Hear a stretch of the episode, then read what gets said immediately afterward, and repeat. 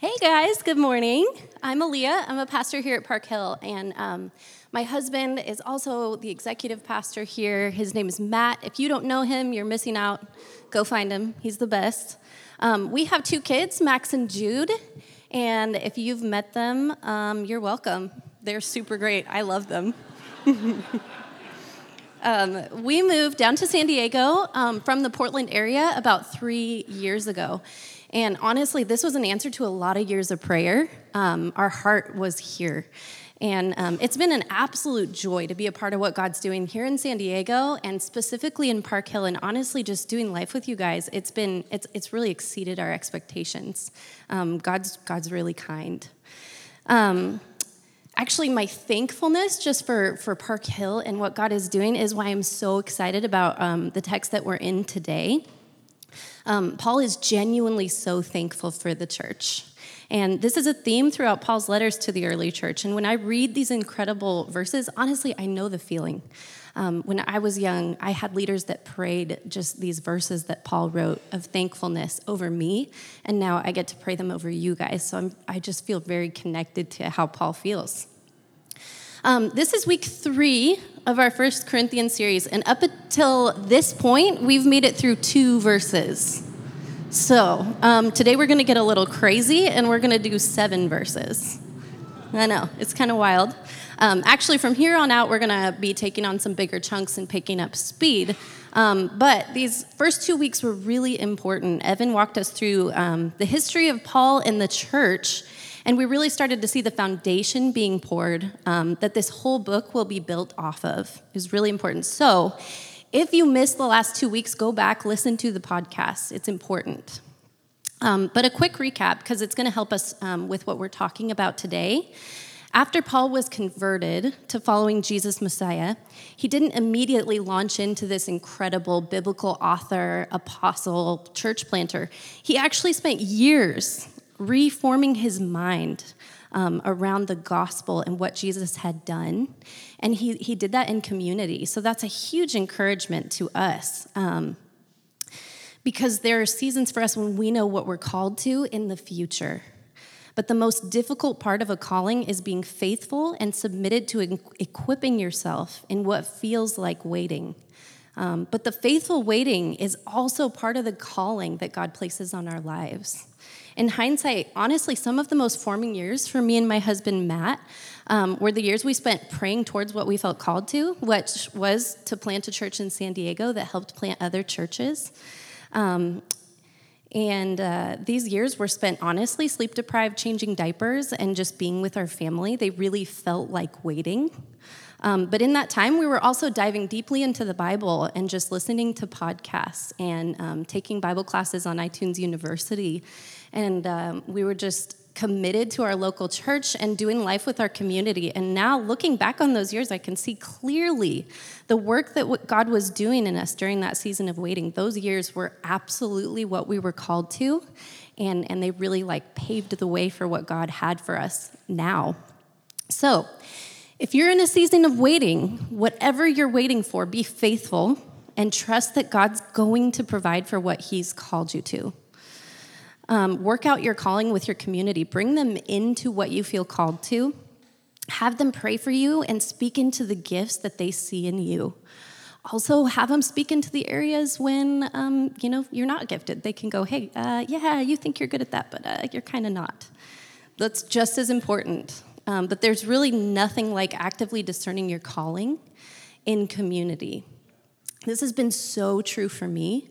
Um, these people that love you and they know you and they love the Lord and they can speak into you what they see. It's important. So, this applies to all of us as followers of Jesus.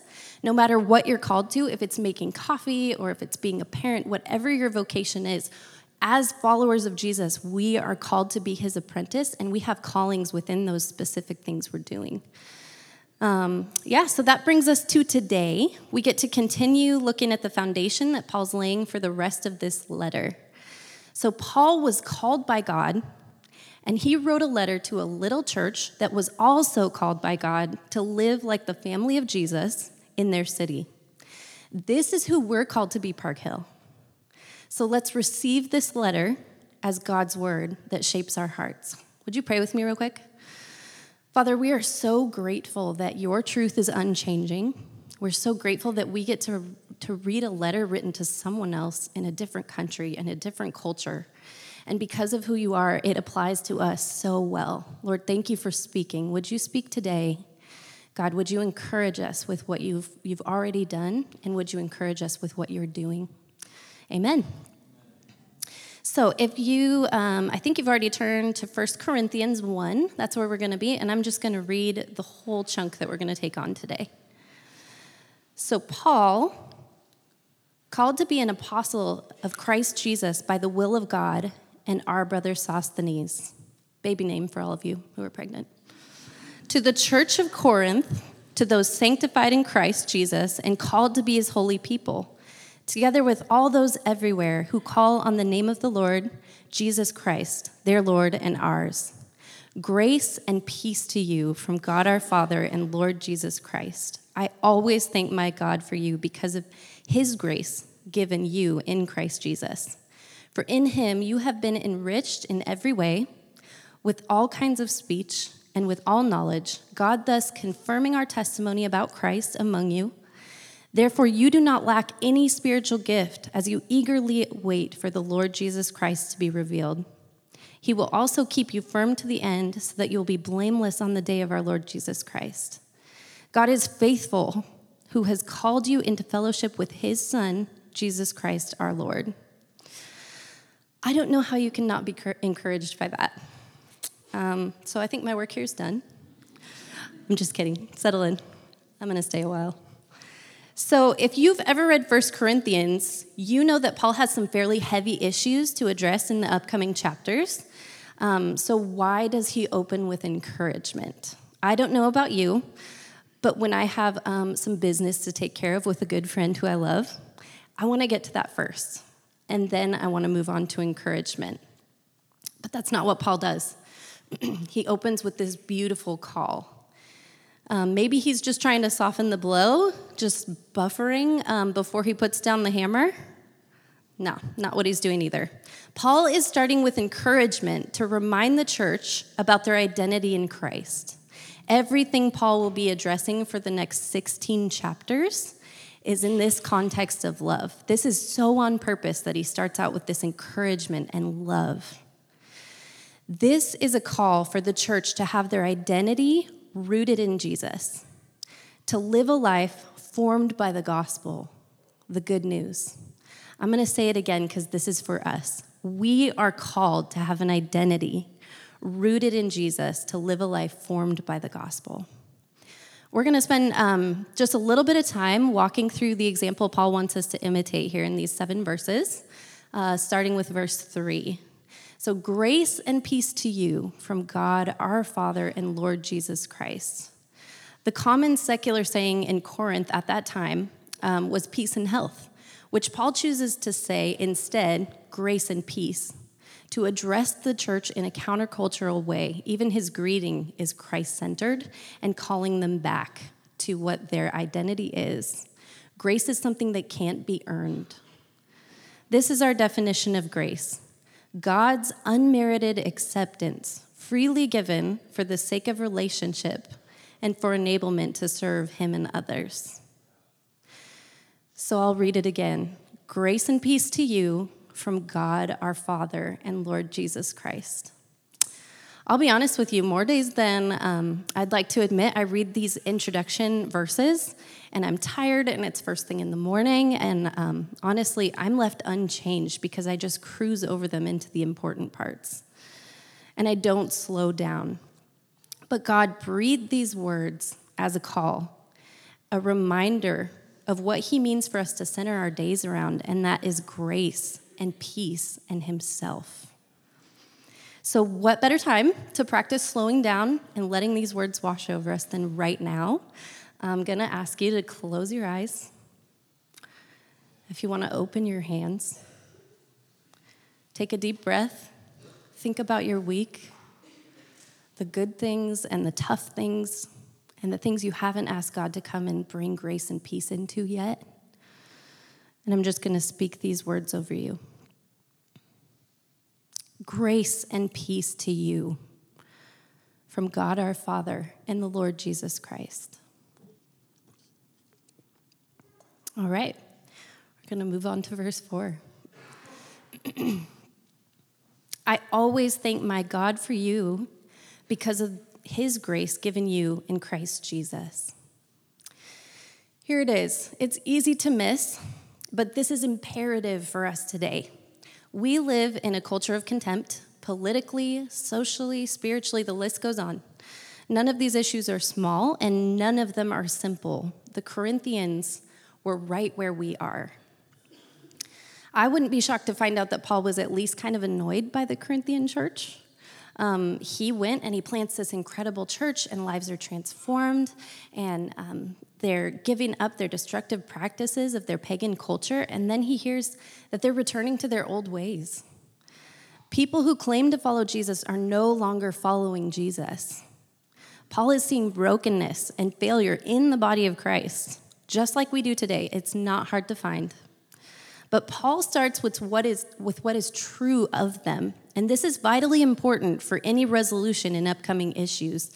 He displays the posture we're called to have towards all of our brothers and sisters and neighbors and even ourselves. And here's what it is He prays for them, He thanks God for them.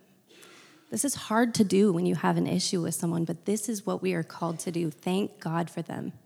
And the reason we can do that is because we thank God that He has given them grace in Jesus. We get to look at each other despite everything that's going on, the issues and stuff, and we get to say, I'm thanking God for you because you have been given grace in Jesus. You see, this practice is as much for us as it is for the person we're praying for. This is proclaiming over others the same grace we ourselves have received. And this wasn't just Paul. We do this because Jesus modeled this for us too. Let's look back at Jesus for a minute. A new commandment I give to you that you love one another just as I have loved you. That you also love one another. By this, everyone will know that you're my disciples. If you have love for one another. Jesus, Jesus said these words right after he washed the disciples' feet and just hours before he was betrayed. Jesus could have chosen anything to talk about, but he wanted to show them how to serve one another and how to love one another. Jesus shows us that we're not called only to our own flourishing, but we're called to deeply invest in one another's flourishing. This is the kind of community we're called to be.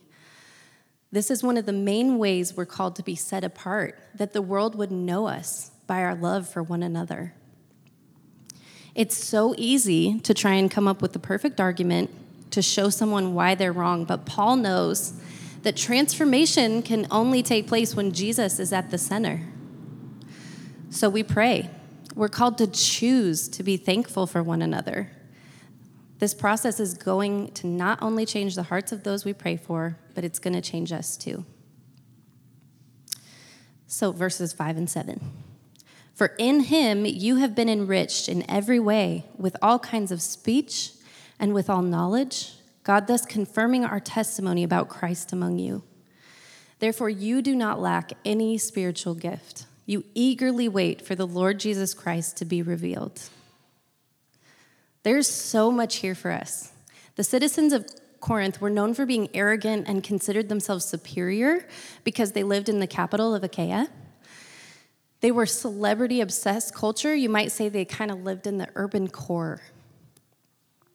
They were defined by their wealth and consumed by their image. They saw themselves as the most woke.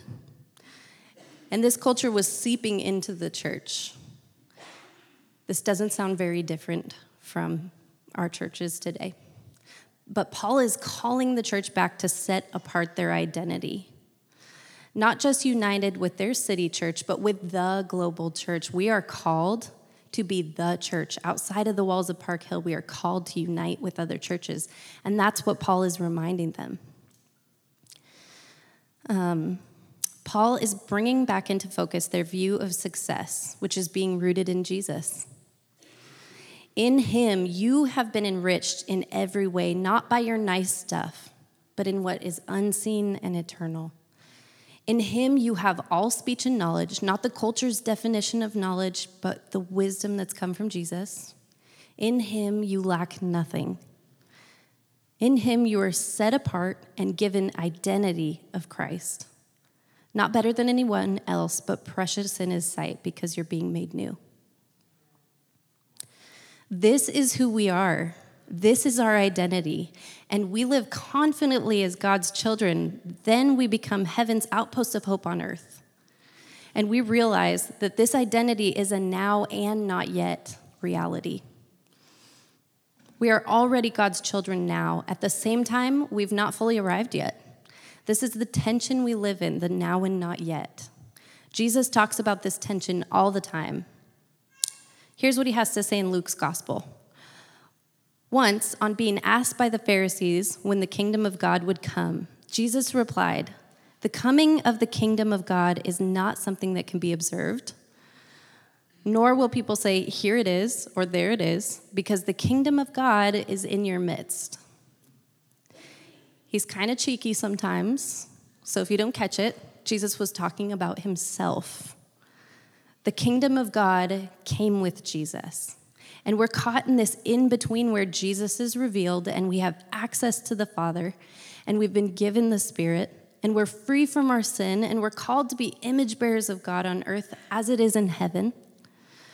But juxtaposed to that, there's this heartbreaking injustice and there's sickness and there's natural disasters. So, how do we live in hope? How do we live in the now and not yet?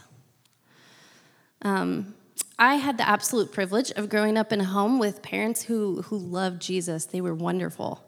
And I'll honestly say um, that one of the biggest blessings of my life um, is because of them. I, I can't remember a time when I didn't love Jesus. So when I was 13, one day I was brushing my teeth and I hit the ground. Um, I couldn't speak, I couldn't move. Everything felt numb but hurt at the same time. My thoughts were fully coherent, but all I could do was lay there. That was it. My parents found me and they rushed me to the hospital, and that lasted about an hour. And then for a few more hours after that, I couldn't form like complete sentences. Nothing made sense, and I didn't have any fine motor skills. So, um, from that day forward, that would happen almost every week, sometimes more, for three years. And I spent that whole summer thir- as a 13 year old visiting every doctor, being in and out of the hospital, having every test imaginable done. Um, some of the doctors said I was having seizures, some said episodes, and, and whatever that means. But most agreed it looked like multiple sclerosis, um, but the MRI showed that that wasn't it, and um, I was way too young to have that. I'll never forget the doctor calling with the good news that I didn't have multiple sclerosis. And, and I should have I should have felt excited, but just this wave of doom rushed over me. Um, because while the diagnosis was elusive, um, my health issues were not. So the only the only option I had was to wait and see what happened. I was just stuck. Um, so I remember coming home at the end of the day um, at the end of the summer after a sleep deprivation test and an EEG and feeling absolutely hopeless. And I prayed and I remember saying, God, I know that I gave you my life, but this, this wasn't what I had in mind. So you're going to have to be really near.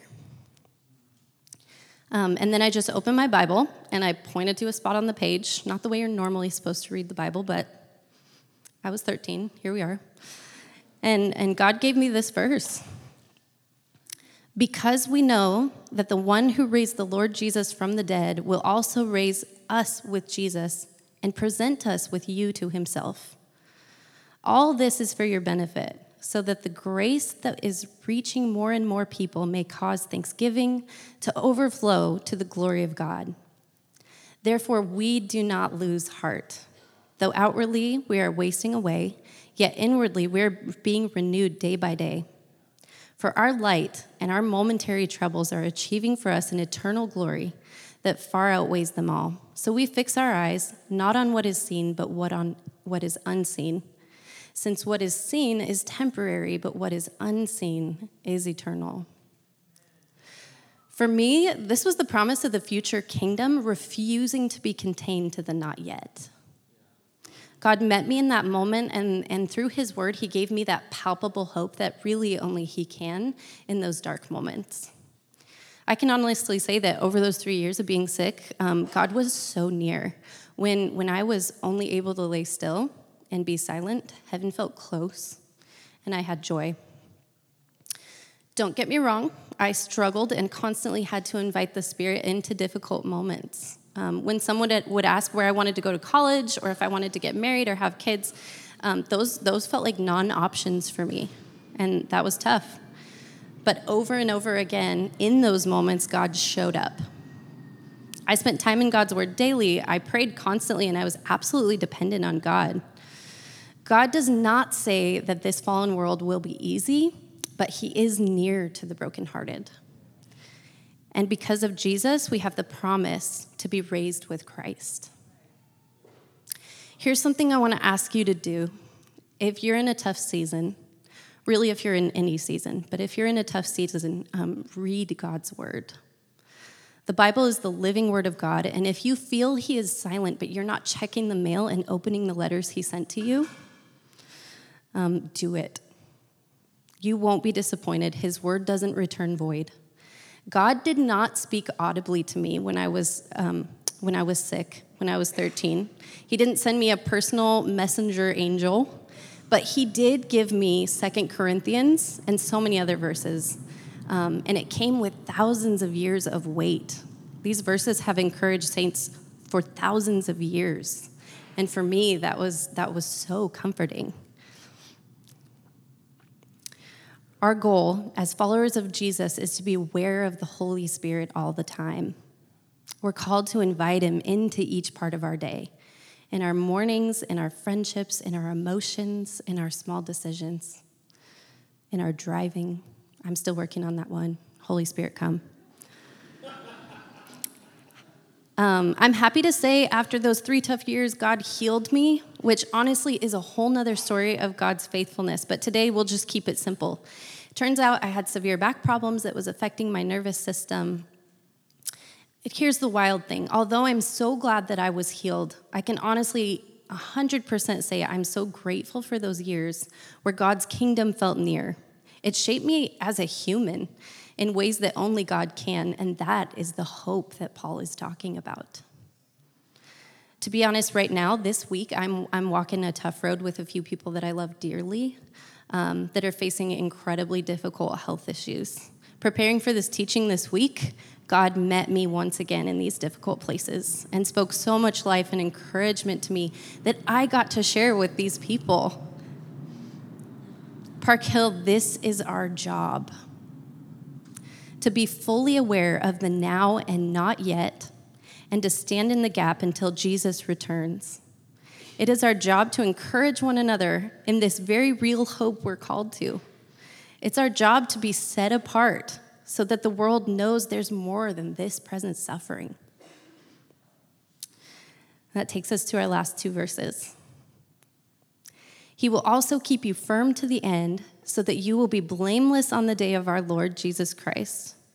God is faithful, who has called you into fellowship with his Son, Jesus Christ, our Lord. I can't think of anything that illuminates Scripture better than Scripture, so let's take a look at Hebrews.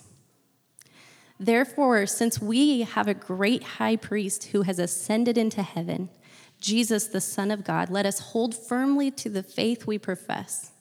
For we do not have a high priest who's unable to empathize with our weakness, but we have one who's been tempted in every way, just as we are, yet he did not sin.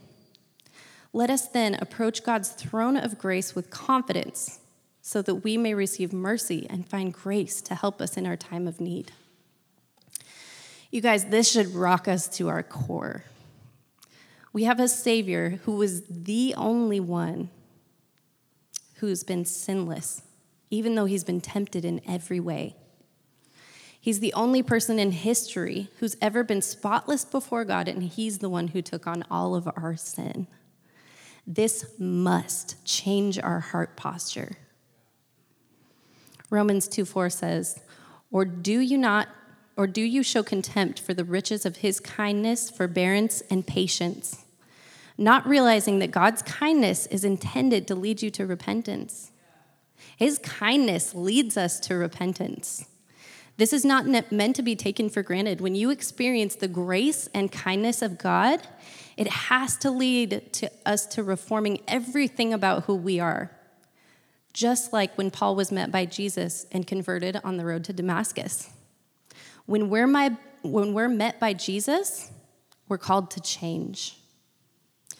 I like how Eugene Peterson puts it repentance is not an emotion, it's not a feeling sorry for your sins, it's a decision. Repentance is a realization that God wants from you and what you want from God are not going to be achieved by doing the same old things, thinking the same old thoughts. Repentance is a decision to follow Jesus Christ and become his pilgrim in the path of, of peace. This is what living in relationship with God looks like. It's responding to what he's already done. Romans, Romans says it well. When, what shall we say then? Shall we go on sinning so that grace may increase? By no means. We are those who have died to sin. How can we live in it any longer? Or don't you know that all of us who are baptized into Christ Jesus were baptized into his death? We were therefore buried with him through baptism into death, in order that just as Christ was raised from the dead through the glory of the Father, we too may live a new life. You guys, Every week when we come and we take communion together, this is what we remember. We've been brought into his death and his resurrection. This is the promise of the not yet happening now. The foundation Paul is laying is one of genuine encouragement, not because the church is doing everything perfectly, but because of who Jesus is. This is what we've been invited into in his death and resurrection. This is not a flippant encouragement. These words came with the weight of Jesus bearing our sin on the cross. The God of humanity laying down his life and fulfilling his covenant with us when we didn't hold up our end of the deal. He's made a way, and encouragement isn't meant to stand alone. Paul goes on to address everything that the church needs to give up and change but this is the foundation of a redeemed identity in Christ. Something beautiful happens in this balance. It's a theme all throughout the scriptures truth and grace, justice and mercy, faith and works. These are all meant to be together, and that is the hope of the now and not yet. Throughout 1 Corinthians, we can make the mistake of focusing on this checklist of things we need to work out marriage and divorce, lawsuits, what to eat, what leader to follow. The list goes on. Don't get me wrong, these things matter. They need to be worked out. But, but Paul is continually calling the church and training them to reform their minds into thinking how um, N.T. Wright puts it, resurrectionally. Paul's main goal is to get the church to understand what it means that Jesus was raised from the dead. And now, because Jesus was raised from the dead, you will be raised from the dead. The long awaited end has actually burst out into the present time and is shaping every part of the way that we live now. This is how I felt when I was sick for those few years. It's like God, being the good father that He is, saw me in pain and was like, I know it's December 12th, but I'm just going to give you part of your gift now. I can't wait. And if our identity is truly rooted in Jesus, then all the other issues will fall into place. This is what Paul knows, and this is what he's reminding the church of all throughout this ancient letter. This is why Paul can open with so much love and encouragement, because you see, Paul knows that the power of living in the truth of Jesus' resurrection. God has taken Paul's past life, the thing he should be the most ashamed of, killing Christians and He's redeemed it beyond imagination. I can't help but see what Paul is saying. What God has done in me, He is going to do in you. There is no sin too big, there is no shame too deep, there's no pain too great for God. Our Heavenly Father wants to meet us in those places and redeem. You see, the hope that Jesus has done promises the hope in those areas in our lives that feel hopeless. You get to participate by inviting him into those places. And we're called to proclaim this regularly over one another. We're called to encourage one another just as Paul did. So, if you are in a space that feels hopeless and you need encouragement, there are people um, after communion who would be so blessed to pray with you and stand in that gap between the now and not yet. If you feel good and you're confident and you're excited about what Jesus is doing in your life, you're called to encourage. You are supposed to be the one to stand in that gap. Bring that grace and peace on earth as it is in heaven to your brothers and sisters in Christ. And if you need to be met by Jesus and called to a new life, this is the time. If you don't know the hope of the future, if you don't know the hope of what Jesus has done, He would love to meet you in that place and give it to you. But no matter where you're at, God has and will continue to call you to an identity rooted in hope because of Jesus as His loved child. Would you pray with me? Father, we're so thankful that you give us a new identity. We're thankful for who you are and what you have done. God, we're thankful for encouragement.